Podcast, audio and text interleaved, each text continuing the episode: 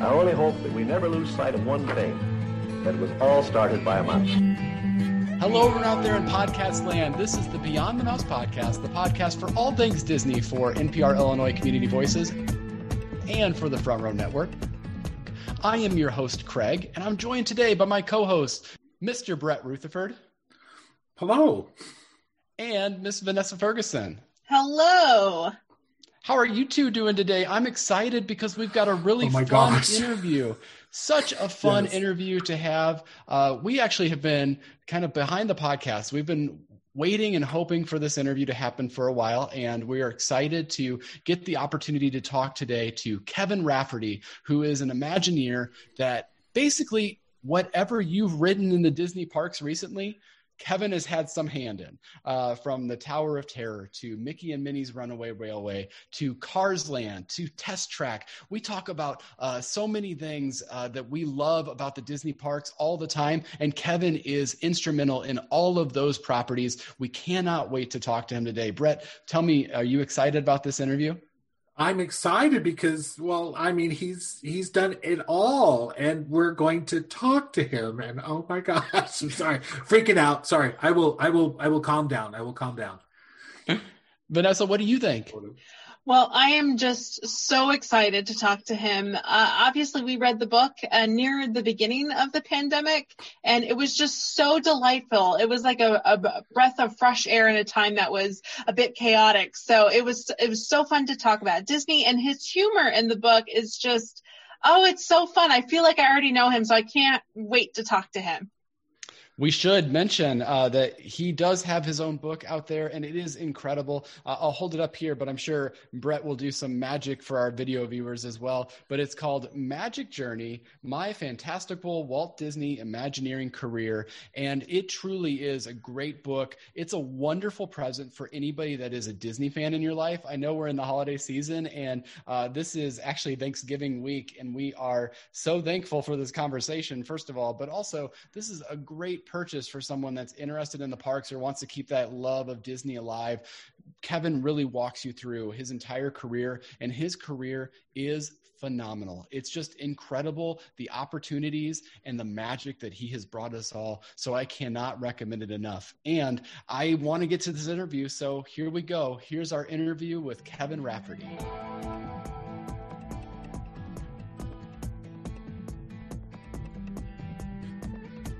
And we are pleased to welcome Kevin Rafferty to Beyond the Mouse, NPR Illinois Community Voices partner. Hi, Kevin. How are you? I'm doing great, Craig. Thank you very much. This is exciting. This is fun. Absolutely. We're so excited to get to talk to you today, and, and especially because we all loved your book so much Magic Journey, My Fantastical Career in uh, Disney Imagineering. It's a wonderful, wonderful book. We can't recommend it enough, and we'll talk about it a lot during this conversation. but you know, my first question to you actually is really where your career started with Disney and uh, where the book starts. So you started as a dishwasher at Disneyland and you could tell from the very first page that working for Disney was something that you really wanted to do. What was it about the company that really drew you to wanting to be part of uh, the Disney team? Well, that's a great question. Uh, I think the answer is pretty easy in that as a, as a creative soul, I was always enamored and inspired and entertained by the entire world of Disney, you know, for, by its showmanship, the art, the uh, the design, the storytelling, TV shows. I mean, every Sunday night, my family and I were gathered around the TV for you know Wonderful World of Disney and um, Disney movies and animated movies. And um, I just I grew up down the street from Disneyland, so I have memories. Uh, lying in my, my bedroom at night listening to the fireworks at Disneyland just down the street. And you know what? I still can today. Oh wow, that's so cool.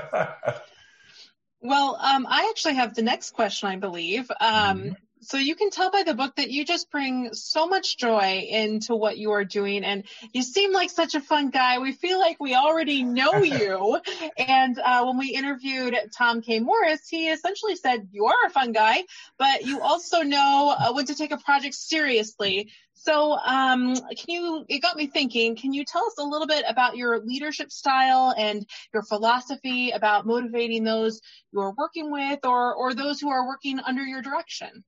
Sure, Vanessa. I, I, my leadership style might be a little uh, unorthodox um, from most because this is going to sound really weird, but I like to let the the project itself, the vision, lead the team. I'm just kind of there to course correct, and, and I'm actually a roll up my sleeves kind of guy, and I work alongside my team members. But when I when I work on the creation of an idea for an attraction concept, for example I work really hard to make sure that the story of the attraction and the vision is crystal clear.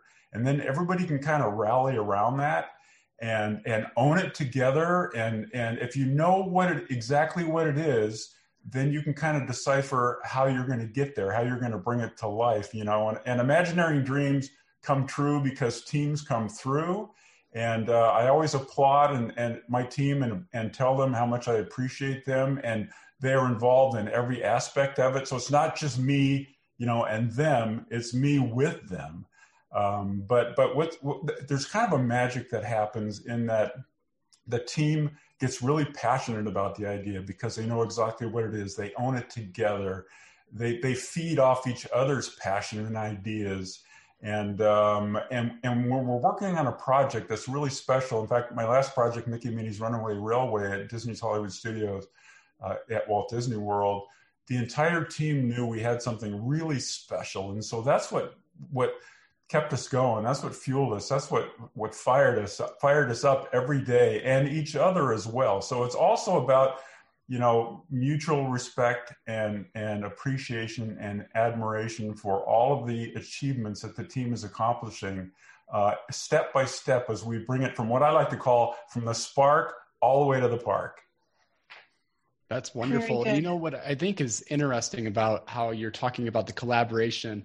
Just in reading the book, what I loved about the writing style that you have is that it truly is like you're having a conversation with us as we're reading because the way that you write is extremely conversational and it's it's just really fun. So that's one of the things that uh, you don't get that a lot out of these type of um, memoirs or anything. There, you you have so much fun in your writing, and you can tell that maybe you bring that fun to your work as well, and you have to in Imagineering, right? So, uh, so that's just wonderful. But Brett, I know has a question about your early work at Disneyland. Okay.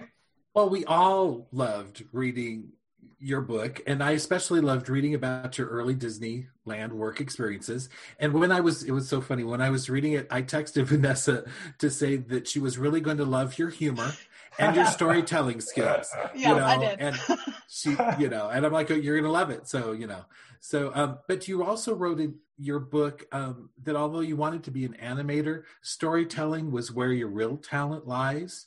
How did that realization come about? Uh, was it a means to an ends, or some really, really hard soul searching? You, you, know what, Brett? It's it's really, and I love that question because I really didn't know that the story was in me until I kind of discovered that. I I was kind of misled in thinking that it was about the visual art. And what I mean by that is, you know, I was, you know, an, another answer to the question about why I wanted to work for Disney is because of just beautifully rendered and, you know, hand drawn movies like Pinocchio and, and Claude Coats was the background designer for uh, artists for a lot of the, the backgrounds for Pinocchio and he, and his work just so inspired me and I, I actually, sidebar story, I got to work with, with Claude at Walt Disney Imagineering years later, which was a real thrill. But, um, but I, I always thought it was the art that was part of the, that was the emotion, but it's part of the emotion. The real art of an animated film is the power of the story that actually pulls you in and makes you forget about where you are and, and what's going on. In fact, I've, I've had lots of experiences where, as an Imagineer, I've been invited into early um, animated film, um, you know, works in progress. And even though they're just pencil sketches on the storyboard, I know it's going to be great because that all goes away and I get so pulled into the story. Well, I, I always wanted to be an animator because I wanted to be a visual animator and make moving pictures and draw moving pictures and things like that. But but as I as I evolved and progressed in my career at Imagineering, and I realized that it's not so much the drawing, but but the art of storytelling, and and, and that's the magic of of of an animated film. And um, as my career progressed and I became more involved with story development and script writing and things like that, it suddenly dawned on me that I, you know I'm glad that I not that there's anything wrong with being an animator. It's absolutely an amazing profession, but I'm glad I didn't become an animator because there was a storyteller inside of me waiting to get out, and I didn't know that until I began the Imagineering story uh, in my career, and I realized the value of of creating immersive, experiential, three dimensional stories, which kind of harkens back to Walt Disney's original plan for Disneyland, in that, you know, that was his, his next logical step as a storyteller. You know, after television and movies, how else can he immerse his guests into the stories? Well, to do it physically. And so it all I'm I'm very blessed to to have kind of gone that route and have discovered myself uh, in that regard. And um, and and then back to to the writing style of the book, I everybody always kept saying, you know, when, when are you going to write your book? When are you going to write your book? Well, I never really set out to write a book as much as I had just sat down to tell stories and maybe that's the style that comes out is it's just it's just like me talking and that's just the way i the way i write it worked. Thank you. yeah, we, we certainly love it. And it's really interesting because your story uh, figuring out that storytelling element it's it's kind of entwined in the disney company because we've heard about from the other Disney legends who uh, may have started as animators and then were brought into WED or whatever the case may be. X Atencio saying, "I've never written lyrics right. to anything," and now he uh, he's so masterful with Pirates of the Caribbean and the Haunted Mansion and all of those other uh, attractions that he was able to work on. You know, and and so it's it's very very cool to hear that that continues on that kind of uh, evolution of trying to figure out exactly where your best role might be and that the the company has allowed you to kind of foster that. And now i did bring a red pen today because i knew that ah! vanessa had a question about marty sklar. I knew that's where it was going. Marty's red pen Nicely done, Craig. Well, uh. um, we love all your stories about Marty, and thank you for sharing his notes to you with us. For the listeners who haven't yet read your book, what was it like working with Marty, and, and do you have any favorite stories that didn't make it into the book? And, and if not, what was your favorite Marty story? Well, you know, Marty Sklar was with Walt Disney Imagineering for over 50 years, which is pretty remarkable. And he was kind of our fearless leader for a big majority of those years. And I personally got to know and work with and got to, got to love Marty Sklar for about 30 plus of those years.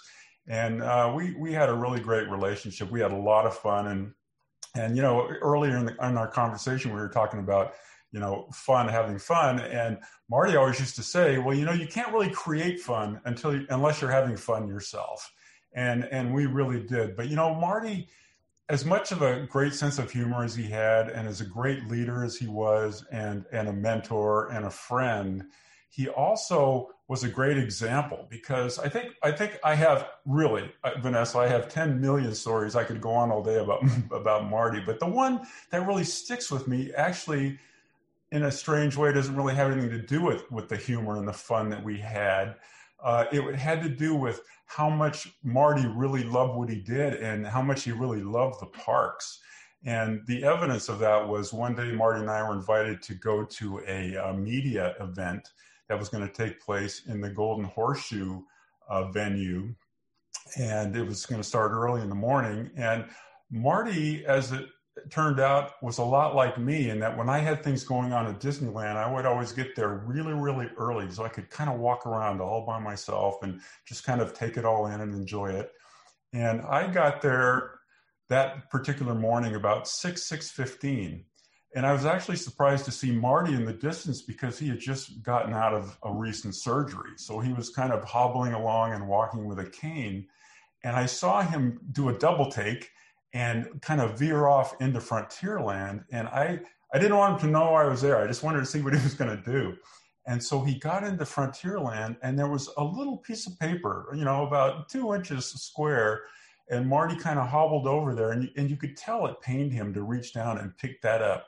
But he picked up that little piece of trash and he walked over and put it in the trash can, had a little smile on his face, and went on his merry way and he had no idea anybody was even around watching him do that. So that was just proof about how much he loved the parks and how much he influenced uh, influenced us in that regard so that we could put all of our love into our work that went into those parks that he cared about so much. That's just wonderful. no detail is overlooked. so, no truly. great that's just so wonderful. And, you know, um, you have brought so much joy into our lives because of the attractions that you have created, that you've worked on. Uh, so many numerous attractions. And you really go through many of them in the book. Although we need an addendum chapter for Mickey and Minnie's Runaway Railway. I'm just going to throw that out there. You can, you can release it digitally, whatever, and uh, get that through. But, um, but we're going to go to Brett for the next question about an attraction. Okay. Well, it seems that you've worked on nearly every modern attraction, certainly everything that we love in, in the parks and all of our favorites, as I said. But one particular favorite is, of course, the Twilight Zone Tower of Terror. Mm. It it was so awesome reading about your creative process throughout the development of that attraction. How do you how do you even begin that process of developing an attraction?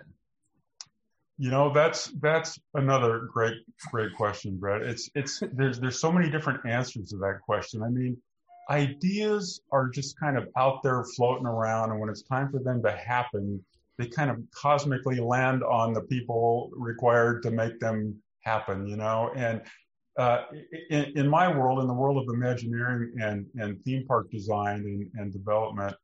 Um, you can be walking along and something will hit you like a ton of bricks.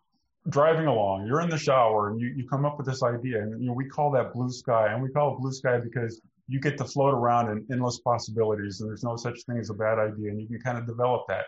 And you do that just for the fun of it. But there, there are other more practical ways of how uh, an attraction idea comes about. And actually, I'll, give you a good example. My my dear friend and colleague Robert Colton, who I worked on many attractions uh, with together, um, we were in the hallway at Imagineering one day, and we saw the president of um, Disneyland Resort coming down the hall towards us, and he said, "Hey, you guys are just just the people I was looking for." And he began to explain how much he loved Buzz Lightyear's Astro Blasters and about how it was a family ride through game experience. And he said, Well, can you guys think about what maybe the next one of those is? And one of the things as an Imagineer is if a park leader or an executive brings something like that, a challenge or request to you, you know there's a pretty good chance that it's going to happen. And your little antennas go, Boop, oh boy, we have a need, we have a want. And, uh, and that's kind of how Robert and I cooked up Toy Story Midway Mania uh, and to satisfy that need. And um, and and so you know there are so many different ways. Sometimes we just have brainstormings at Imagineering. We have like a blue sky brainstorming where we're we we go to a particular park that has a need, for example, or some of them are just because we want to work on ideas that are just fun to work on. We have them in our back pockets, we have them in our hearts and in our minds, can we just work on these? And we get you know special blue sky funding to do that. Um, but it's been my experience um, that when there's a particular need and, and as you know i mentioned in the book that's that's kind of how cars land came about. Um, there was an executive who who communicated a desire to think about something new for, for the park and um, and so that's really kind of the emphasis that that really lights that fuse under you that's that lights that spark that gets you going. Wow. Well it, it it's it, it's so amazing. You know i don't want you to do any sort of um, proprietary sort of reveals or anything like that but but just but just some insights are are so good. You know the whole blue floating i i've heard of blue sky before but floating around in blue sky I think I'm going to take that with me. So I'm like going so good. And that's one of my favorite places to be, by the way. You know, so speaking of Tower of Terror in particular, uh, it's a genius idea to to make this into the Twilight Zone, but that's also kind of a risk for the Disney company because, of course, the connection to ABC and uh, the Twilight Zone is a CBS property. So, but it, it, seems like reading about and speaking with other Imagineers, you're really uh, given this opportunity to to take risks and to be bold. Is that uh, how you would say the the process works? Are you allowed to take those risks and to, to be bold in what you do?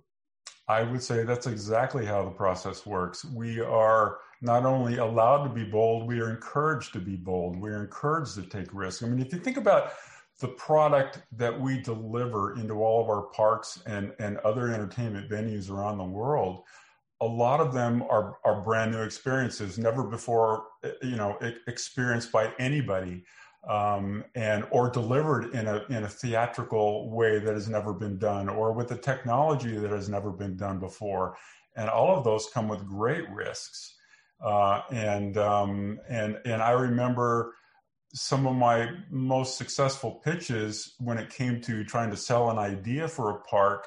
I remember standing up there pitching an idea to executives, and in the back of my head, thinking, how are we ever going to do this? I'm pitching this idea, but I have no idea how we're going to do this. And, you know, the great thing about Imagineering is that there are so many brilliant people people there that you can toss that challenge over to, and they'll figure out how to make it work.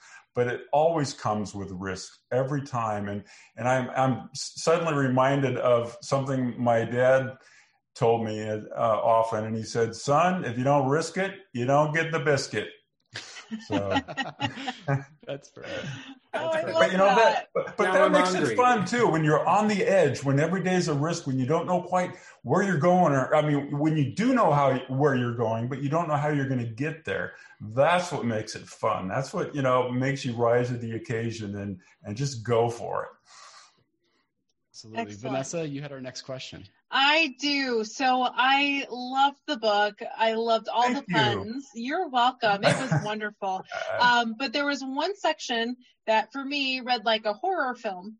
And Yeah. that's, that's because I suffer from motion sickness. So, um, for those who haven't read the book, there's a scene where um, you're like in these speeding cars and you're being whipped around and and can you tell us more about that and i oh and i think this was for um, the test track attraction right. um, so how did you survive You Because- know, that's that's a good question. You, you you take it for the team. You take it for the project.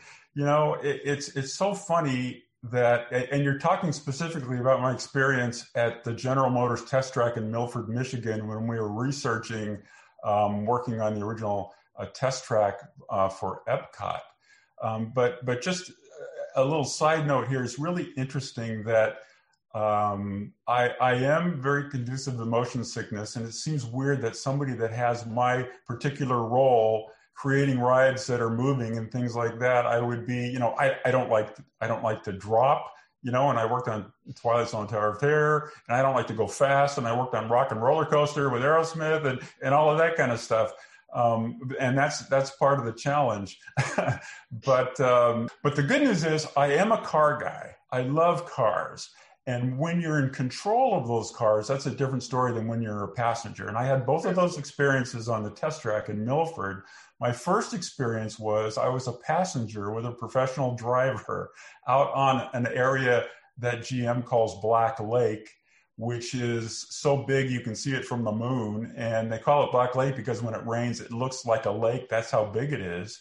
And I was out there um, with the professional driver who was doing 360 spins, one after another, hard braking. Oh my gosh. uh, you know, just crazy stuff. This And, might do it um, for. Oh, man. Uh, it was just, you know, my, my stomach was out of my ears, and uh, and it was as as incredible as the experience was. That wasn't really my my thing, you know. And I remember after the final maneuver, and I was so glad it was over. How he talked about, oh, good, we're just in time for lunch, and that's the last Yeah. thing you want to think about is food when you're, you know, when you're motion sick. But then Wow. the fun part of that trip was I got to drive this super high horsepower Corvette they called Mad Dog out on their on their, their speed loop.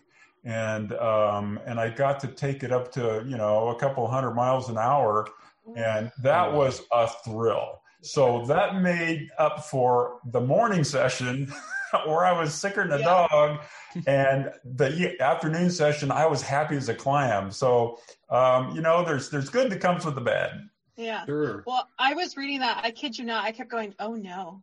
Oh no! And then I'm like, is this posthumous? What is that? I've never met anyone who can use Dramamine as a as a business expense. Ah! You know? I'm like going, You've met one. yeah. Patches. I need more patches. Patches. Yeah. well, of course, you have attractions all over the world. And so Brett wanted to ask about Tokyo. Okay. I can't wait to for the opportunity to go to Dis- Tokyo Disneyland and Disney Sea. What's it like working at an overseas park as opposed to a domestic park? Um, was it any different? And in this instance, working with Oriental Land Company, is it really, really big budgets? yeah, yeah, uh, yeah. The, the answer to that question is you know, one of the things I learned about working on international projects, and I was not much of a traveler before all of this, was that no matter what country you're from, what culture you're from, what language you speak, you know, a good immersive storytelling experience speaks to you. I mean, stories are the same in every culture. And one of the things, one of my big learning uh, lessons that I had when I was over there was that you always have to know your audience you know one of the things in working on Imagineering projects you have to you have to become an expert on on the subject matter. You have to become an expert on on you know cars or bugs or elevators or you know and you become an expert on all these things.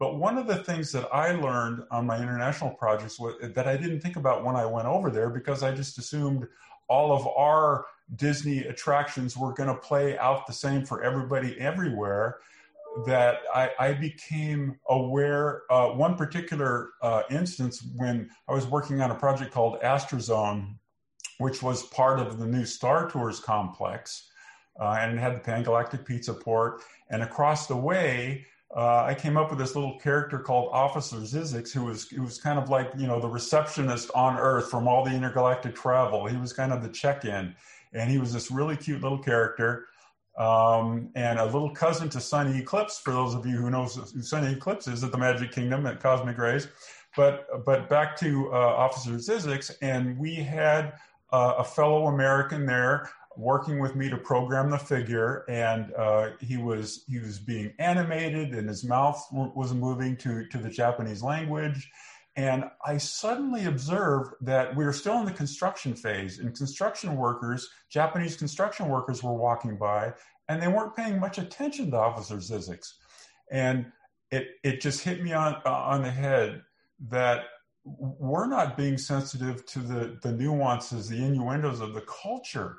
And I suddenly ran off and I got a, uh, an interpreter uh, to work with us so the interpreter knew the lines and she was able to direct me to direct the animator on what movements would happen and, and, and what, what the character should be doing when this particular phrase is, is said.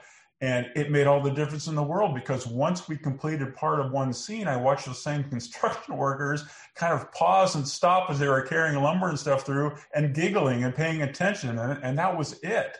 So although the Disney product is the same around the world, you kind of have to be sensitive and and caring about your audience and the culture that is receiving all of that. And it was it was a great lesson for me, and uh, and and I really respected kind of the process of that.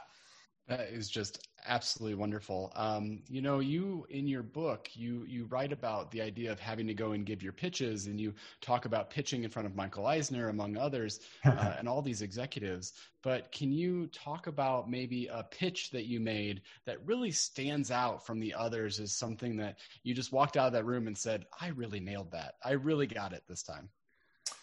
You know, the the and I've I've, I've done a lot of pitches, and and I've had had you know thankfully uh, some successes, a lot of successes with those pitches. But the one, as you asked that question, the one that, that first came to mind was the one I was talking about earlier, and that was for for Toy Story Midway Mania. And the reason is because Robert and I kind of cooked that up so quickly and we presented it to Marty Sklar, and Marty liked it so much that he picked up the phone and Bob Iger over at the studio and the executive, uh, the corporate executives over there wanted us to come over right away. And so I remember I had a pickup truck at the time, and Robert and I grabbed our storyboards, threw them in the back of my truck, drove over there, and um, and they weren't really presentational. They were mostly for us to kind of design the story and the sequence and all this kind of stuff. And we explained that going into the room. But uh, we went up to the corporate offices in the into Bob Iger's kind of side conference room there, and we we quickly threw up our storyboards on easels, and we took them through the idea. And you can always tell by the looks on faces and by the interest. And, and one of the things I, I've learned over the years is if you can distill your idea down to one line that is like the newspaper headline, in this particular case, it was Bob, you get to shrink down to the size of a toy and actually ride through Midway games and play them hosted by the Toy Story characters themselves. And at the end of the session, I mean, you never know how those things are going to go, those pitches. You never know, okay, great, we'll call you later. Oh, you know, work on this, work on that. At the end of the session, um, they they liked it so much that they wanted two. They wanted one for Anaheim and for Florida. And I'll take two uh, of those. Yeah. Two of them. And you know, and this is another great example about how when I was talking to Robert on our way back to my truck that day after that, you know, 15 minute pitch saying, Oh man, that's great. They bought it. Oh no, they bought it. How are we going to do this? I had no idea. But then the other memorable one that I had was I remember I wanted to pitch. Marty Sklar was was trying to um, bring the submarine voyage back to life at Disneyland. I remember over the weekend coming up with a three by five card storyboard pitch um, for the for the new uh, Nemo themed uh, sub ride. And Marty's office was two doors down from mine, and he came in from the parking lot, and I practically tackled him, threw him in my chair in my office, and took him through the entire pitch. I mean, I didn't even let him get a word in edgewise. I didn't let him get his coffee. I didn't let him put his stuff down. I just took him through the whole thing, and I said, "What do you think?" And this is an example of actually selling an idea based on the proposed name for the attraction itself. And Marty said, You had me at Finding Nemo Submarine Voyage. hey, well, that worked. Yeah. I love, you know, my favorite when, when I saw that, when I experienced that at Disneyland, I, well, I loved it because it, because you kind of, if you went on the original, you know, or the original uh, attraction there you you still have that memory but this was a whole new memory and it was so well done and then at the very end when i was the music that plays as you leave is beyond the sea mm-hmm. which i'm just like going that encapsulated the whole the whole moment. I just thought that was just the cutest, the most wonderful theme and wonderful theming, and you just send you on your way. So, well, you know, you I work with with Tony Baxter, another um, longtime Imagineer in that attraction, and that's another good example of an idea that was ready to happen because. I was working on some stuff independently of Tony, and Tony was working on some stuff independently of me and a couple others and we were all working to try to you know come up with something for the submarine voyage and uh, we all ended up together and and working on this one and it was just a joy it, it's just so incredible to think that uh, storyboards in the back of your pickup end up being something that we are rushing to get fast passes for. We are thinking about. We have all these memories. My my favorite memory, just real quick, of um, we took our son when he was uh, two and a half, nearly three years old, and the coolest thing that happened, we went with another couple, and he was with us the whole time. He wanted to ride with us, mommy and daddy, the whole time. And then on Midway Mania, on the last day, he goes, "Can I ride with Tim and Kara?" And he rode with them. And so it's like I'll never forget that moment of going on Midway Mania. And I wasn't with my child, but just the fact that like he felt so comfortable in that space to feel like he could go with someone else. And it's just absolutely incredible. So for us, you are a you are an absolute rock star. And I know oh. that our next question is about oh. you meeting some rock stars. So I thought it was a good uh, transition for that. Well, you are the, you are the Sultan of Segue, I have to say. yes, he's doing so well today. Oh my gosh, I snorted. I'm sorry. Well, you well, have an incredible story about the time you met the Rolling Stones and yeah. you decided not to party with the band and opted to follow through with your work tasks. I feel like maybe the Rolling Stones own you a redo. Is, is that at all a regret for you? And and do you have any other celebrity stories that didn't make it into your book? You know what, Brett? I can't tell you how many times over the years after that happened that I'll run into somebody like even recently, and they'll stop me and say, "I can't believe you didn't go with the Rolling Stones." That'll that that's been living on for years, you know. Um, regrets. They're still touring, know. you know. Uh, so. I mean, I mean, you can't make this stuff up. It's like all the stories in the book. You can't make this stuff up, and that was a, a great example of, you know, I happened to be flying to New York and I and I was up in the front of the plane. I was all by myself. It was you know a minute away from takeoff, and then here comes uh, a, an airline's agent with the Rolling Stones behind them, and it's just me and the Rolling Stones. And they were in a really good mood. I think they'd been to a wedding or something. And Mick Jagger sat right across the hall from me, and they wanted to know who I was. And I told them who I was. I worked for Disney. I was heading to a meeting in Long Island, and and and they were in such a good mood. They said, "No, no, no, no. When we get to New York, you need to come and party with us." And they kept insisting that the whole way. It's almost like they adopted me because I was the only non-Stones person in the whole section they were sitting in. You know, oh, and and and I and I kept politely turning them down. I said, "You know what? This is I, I'm such a dedicated Imagineer. I have one day to do this thing. It's a really important meeting. I can't miss it. But thank you very much." And um, and so now my colleagues continuously give me a hassle for turning down the Rolling Stones.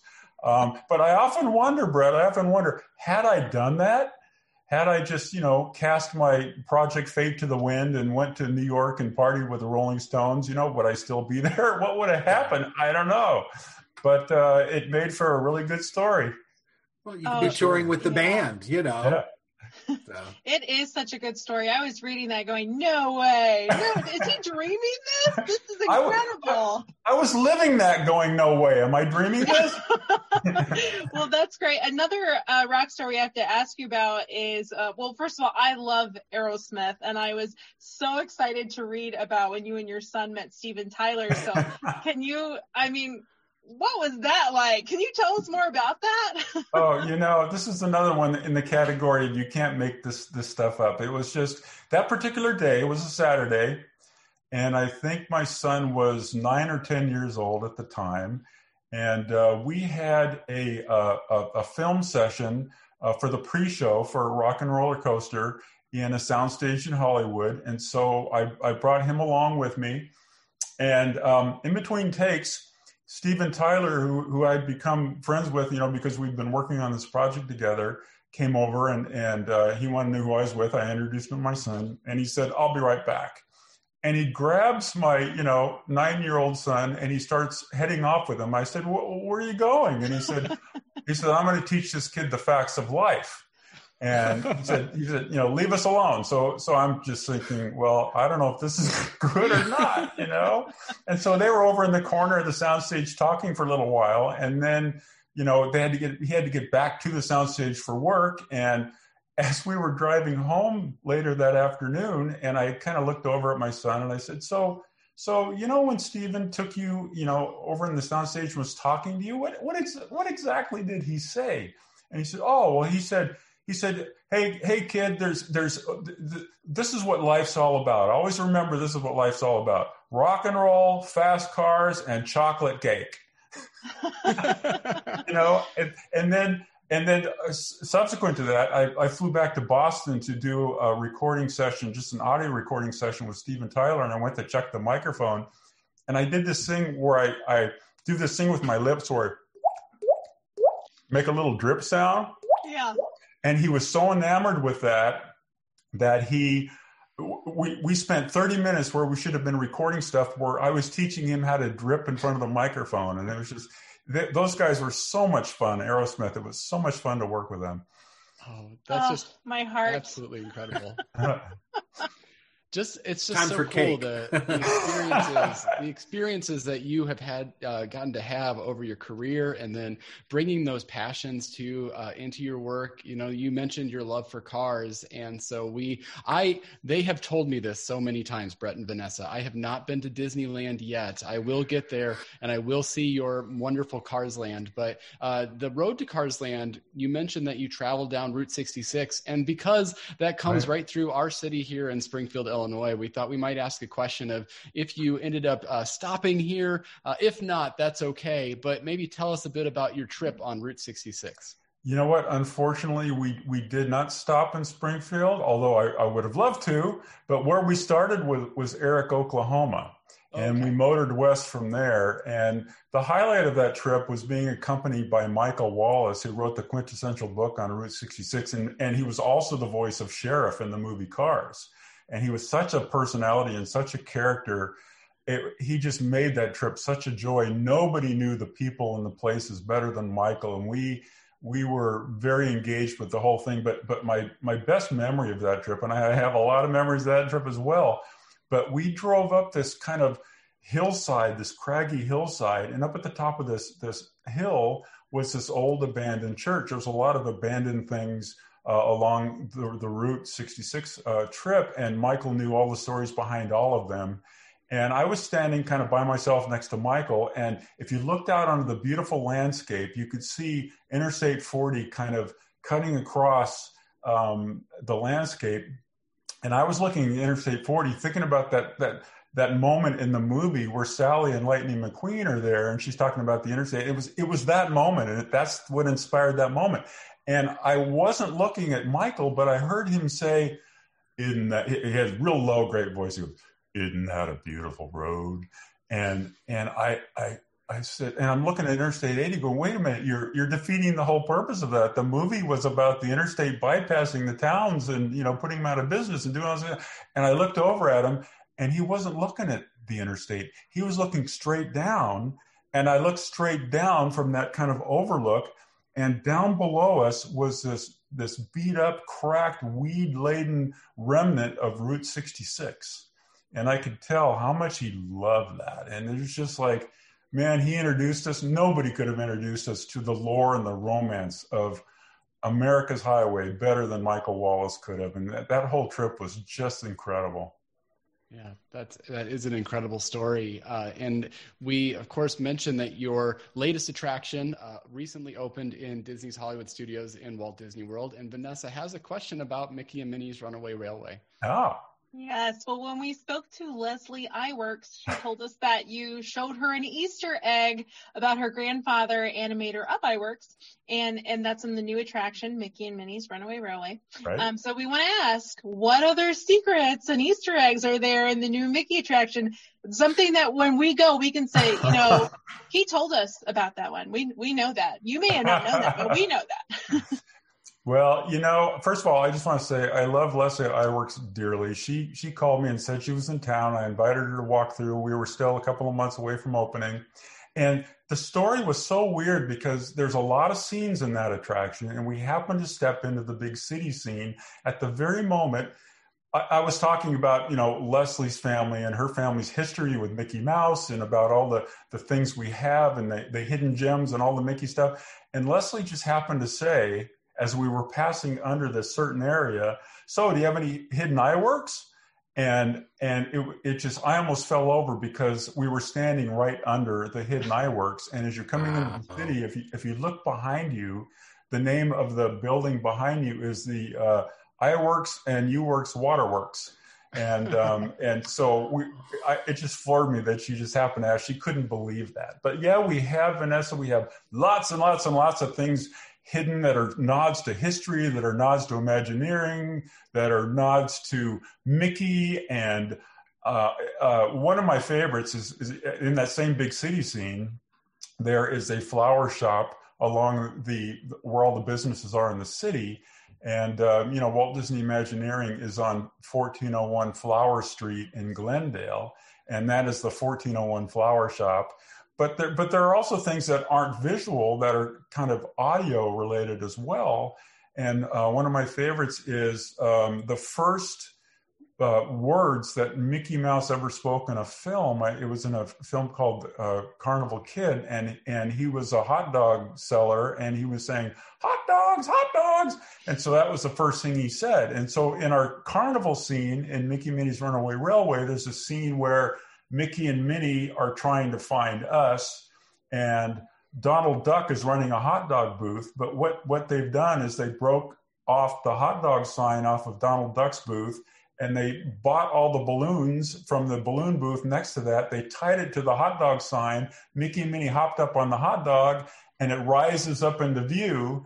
And uh, the first thing Mickey says is "hot dog," and so that was fantastic. So that was a nod back to his history. So really, seriously, I could talk for hours about all those little little hidden things that we have throughout the entire attraction. And I challenge you, you could ride through there a thousand times and you'd never find them all. Oh. Uh, I trust. I trust you. Uh, we would. We would listen to you talk about all those. Uh, and, and now, now what we can do though is while we're waiting in line for the attraction, we can go. Did you know we spoke to Kevin Rafferty and when he said that you should be watching out? So that's that's yeah. really what uh, we are not above that. I will do that to every single person in the in the car with us. Now you know I talked to Kevin on your left. Yeah. but uh, you know, it's just so it's so incredible. And actually, that was one of those attractions. I was um, meant to go on a, a vacation, and of course, uh, had to change plans uh, with everything going on. But looking forward so much to going to see Mickey and Minnie's One Runaway Railway, and I know we all are uh, looking to see that so much. And Brett, you have some rapid fire questions. We just Uh-oh. like to have some fun towards the end here. So does this mean I have to answer very quickly without thinking? that's that's well, the yes, goal, go but, with know, your gut. Yes, we, but we'll we'll we'll listen to whatever you have to say. So you know you can like make to, your own rules a bit here too. Oh, okay. If you'd like to elaborate, certainly we welcome all of those thoughts too. So oh, okay, okay. good. All right. Okay, okay. Um, favorite Disney movie? Pinocchio. And you know the reason why? Because that was one of the things that inspired me to be an animator, but I didn't become an animator. I became an Imagineer instead. Uh, and uh, I, I love that movie. And there you go. Wow. Okay. Um, favorite Disney attraction? Peter Pan's Flight. That was the first one I oh. remember as a kid. That was uh, there on opening day of Disneyland in 1955. It's a brilliant example of theatrical showmanship. It was what do you do with with animators from the studio who you asked to come over to, to take their craft and interpret it into a dimensional theatrical realm, an immersive thing. And it was, if you, if you really kind of pick it apart with the room lights on, it's pretty darn simple. But with in under show conditions, it's absolute magic. And as a kid, I actually believed I was flying over London, and I still do. So th- th- that is one of my all time faves. Oh, cool. And the whoosh. I love the whoosh the at whoosh. Disneyland. The whoosh is wonderful. Yeah. Okay. Um, favorite park snacks? Oh, without a doubt, the chocolate covered Mickey shaped ice cream bar. Okay. Yeah, that was that's good to know. Yep. So we have kind of we have this banter that goes back and forth between the turkey leg and the Dole Whip, and you probably don't want to be a part of that because it can get kind of ugly sometimes. So anyway, well, you probably chose. You, you probably thought I was going to say Dole Whip because most people say Dole Whip, but no, no, it doesn't stand. It's okay. It, it's not even close to the Mickey bar. No.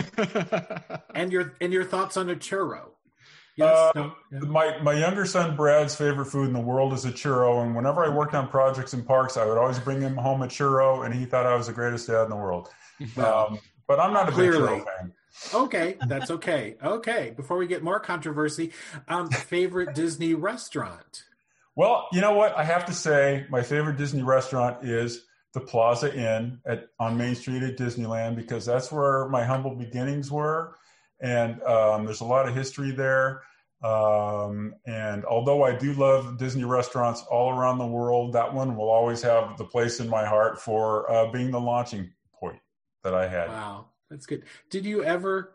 Uh, I'm I can't remember in the book. Did you meet John Hench? Yes. you know. Yeah. Yeah. In fact, it was so strange because I did connect later with John Hench, who himself told me the story about Walt wanting him to work on this restaurant, which became the Red Wagon Inn. And, and John told Walt that he knew nothing about the restaurant business. And Walt told him to go learn everything there was to know about the restaurant business. And so that's the other weird thing, Brett, is in my career, I've had all these connections from the time I was a kid to now, you know, 40 something years later, that, that a lot of the things that I've been involved with with my life, somehow I came across um, working at Disneyland where there were these, or um, Imagineering where there were these connections. It's just, it's uncanny. It's wonderful. Vanessa, Excellent. I think you have our uh, final question. Oh. Well, you've written this just delightful book that really got me and I think my co-host through the beginning of the pandemic. Um, the book describes just everything that I imagined Disney Imagineering to be. So thank you for that. And I want to ask you, what is next for you? I'm going to Disneyland. No, I'm, I'm, I'm just kidding. Really, that's that's a great question, Vanessa. I mean, you know, what what's next for me? That's the great thing about being an Imagineer is you you don't know what's next. You know, in our in our roles in creating things uh, and experiences for parks, um, we we don't really know what's next until we kind of create it. So it's almost kind of like inventing the future. So there's a lot of fun and possibility and and blue sky opportunity and um, just thinking about what's next gets me excited because it gives me a chance to to dive back into the optimism and the fun and the happiness of creating experiences that create happiness for guests around the world. So uh, that's what's next. That is so wonderful. Wow. And just Kevin, thank you so much for your time. You know, we uh, experience all these amazing attractions that you have helped bring to life. And that's what drives our passion to love Disney, to love the Disney parks. You're such a huge part of that. And we cannot begin to say thank you enough. And your, your book is so incredible. It's like I said, it's like having, a, I was looking forward to this conversation so much because it almost felt like I've already had a conversation with you because of this. Uh, and so it is, uh, it is so wonderful. So people should go out there and check it out. I was joking with you earlier that, um, um, we are dropping this episode around Thanksgiving. So actually, today is Black Friday. It is the best Black Friday purchase you can make uh, to go buy Magic Journey, uh, my fantastical Walt Disney Imagineering career. It's it's so wonderful, and thank you so much for being on with us today. Thank you. It was such a joy to be on with the three of you, and you know that's that's you guys are great examples of why Imagineers do what we do because you know and love the parks, you enjoy them, and that's what brings us joy. So, so thank you for everything that that you do. Thank you for for loving Disney and for having me on your show, and it's just been a lot of fun.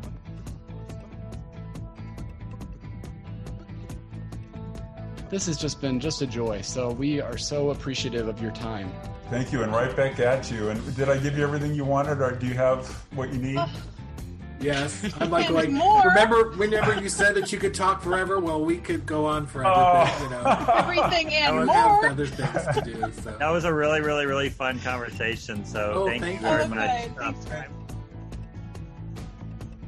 Just a truly wonderful individual. It was so much fun to get to talk to Kevin. I I loved every second of that. Vanessa, talk to me. Oh, I just I'm giddy. I'm so giddy. It's he's just he's just what I thought he would be. In the book, he's uh tells all these puns and he's delightful and joyful and positive and he's just like that in person. Maybe he didn't share so many puns this to go around in person, but he is a great storyteller. He's you can read that in the book and in in real life he's just like that. He's just a joy to talk to and wow, I mean so much just so much experience there, so much love of Disney. It was just everything I wanted it to be and more. Brett, tell me your thoughts about Kevin. Uh, well, I mean, he had some life lessons and philosophies and and those one and there's wonderful phrases that I'm going to have tattooed in various places around my body for inspiration. Maybe not but anyway so no tattoos. But but they are inspiration so i will uh, yeah i'll take that. But uh, i loved his his stories and you know we did get a little bit of information a little bit of this a little bit of that so i can't wait to go on mickey and minnie's runaway railway and look at iWorks and WeWorks and We All Works and all of that and just all of that. So I mean, and the flower shop and the flower shop. You oh. know we're oh. going to be obnoxious when we ride that ride. yes. Kevin Rafferty Kevin told said. me that that is shop. Yes, I'm to be that person. I don't care what you think of me. This is my life. Let me live it. So I'm so excited. It was so, so great. Cool. It was so good. He has brought yeah. so many attractions. It's when you read the book, because uh, if you look at the book cover, uh, he actually has like a great illustration of all these different attractions, and you can see sort of the different types of things that he's worked on. Of course, there's Mickey and Minnie's Runaway Railway and a Tower of Terror, but there's also Toy Story Midway Mania and Rock 'n' Roller Coaster and Cars Land and Submarine Voyage. And, and it's just incredible to think that one person touched so many of those different properties that people around the world are just they have memories of going on those attractions. Yes part of the vacation and part of the magic of going to disney is that time that you're spending uh, in the parks and just kind of understanding the atmosphere. But we it's almost tactile. You can remember the attractions you went on, and you can remember those experiences. And he is the one. Uh, he's one of the individuals that has done such a great job to bring that to us. And where would we be without that? We love our fandom, we love our Disney, and he embodies that. So it's just it, it was such a treat to get to talk to him today. Uh, just phenomenal to think one of your favorite memories, your favorite rides, Toy Story Mania, was once just an idea tossed in the back of his truck. we need to be a little bit more careful with the things we toss in the back of our trucks because they could end up being, you know, world, loved around the world. How crazy like, is that? What have you recently tossed in the back of your truck, Vanessa, that you might be bringing out? Sandbags it's almost winter here in the Midwest, and you have to put sandbags in the back of your truck. And yes, I do drive a truck. Her name is Rosie. Brett, any final thoughts before we wrap up? I'm just well, yeah, it being Thanksgiving and all. I'm okay. I'm good. Oh, I could go anyway. I am thankful that we have had the opportunity to talk with Kevin Rafferty, and I'm thankful yeah, here it comes. I'm thankful for my Beyond the Mouse partners and this show and and and our and our wonderful audience. So thank you for you know thank you for listening and putting up with all of my crazy. you too, both, especially you two, putting up with my crazy. But thank you. Our gratitude list sure is overflowing this year. That's for sure. Mm-hmm. Mm-hmm.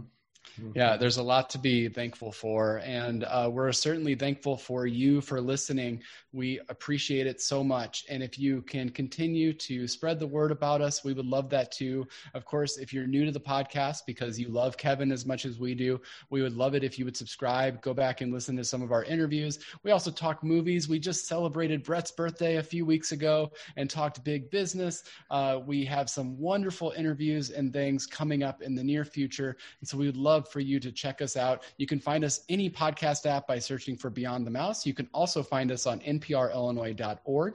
You can follow along with us on social media at Beyond the Mouse Podcast on Facebook, also Beyond the Mouse Pod on Instagram. And of course, we are part of the Front Row Network, and you can find them on all social media platforms too by just searching the Front Row Network thank you all so much for today. Again, thank you to Kevin. Thank you for uh, Walt Disney Imagineering for allowing us this interview. And thank you to Disney Publishing for the opportunity to speak to Kevin today. Uh, we are just gushing with thanks here on Beyond the Mouse. So, for Beyond the Mouse, I am Craig. I'm Vanessa. And I'm Brett. And we will see you real soon in the front row maybe the front row of Mickey and Minnie's Runaway Railway. What do you think? Can you oh my gosh. That would oh, be great. Goodness. Look over I there. Did you know the story behind that? Yeah. so. We should write it with Kevin. Uh, just we could listen. Oh my good. We could listen to our podcast while we're like in line getting ready to ah. go into oh, wow. the ride when we're in the queue. Oh, oh man. There's oh an idea. Gosh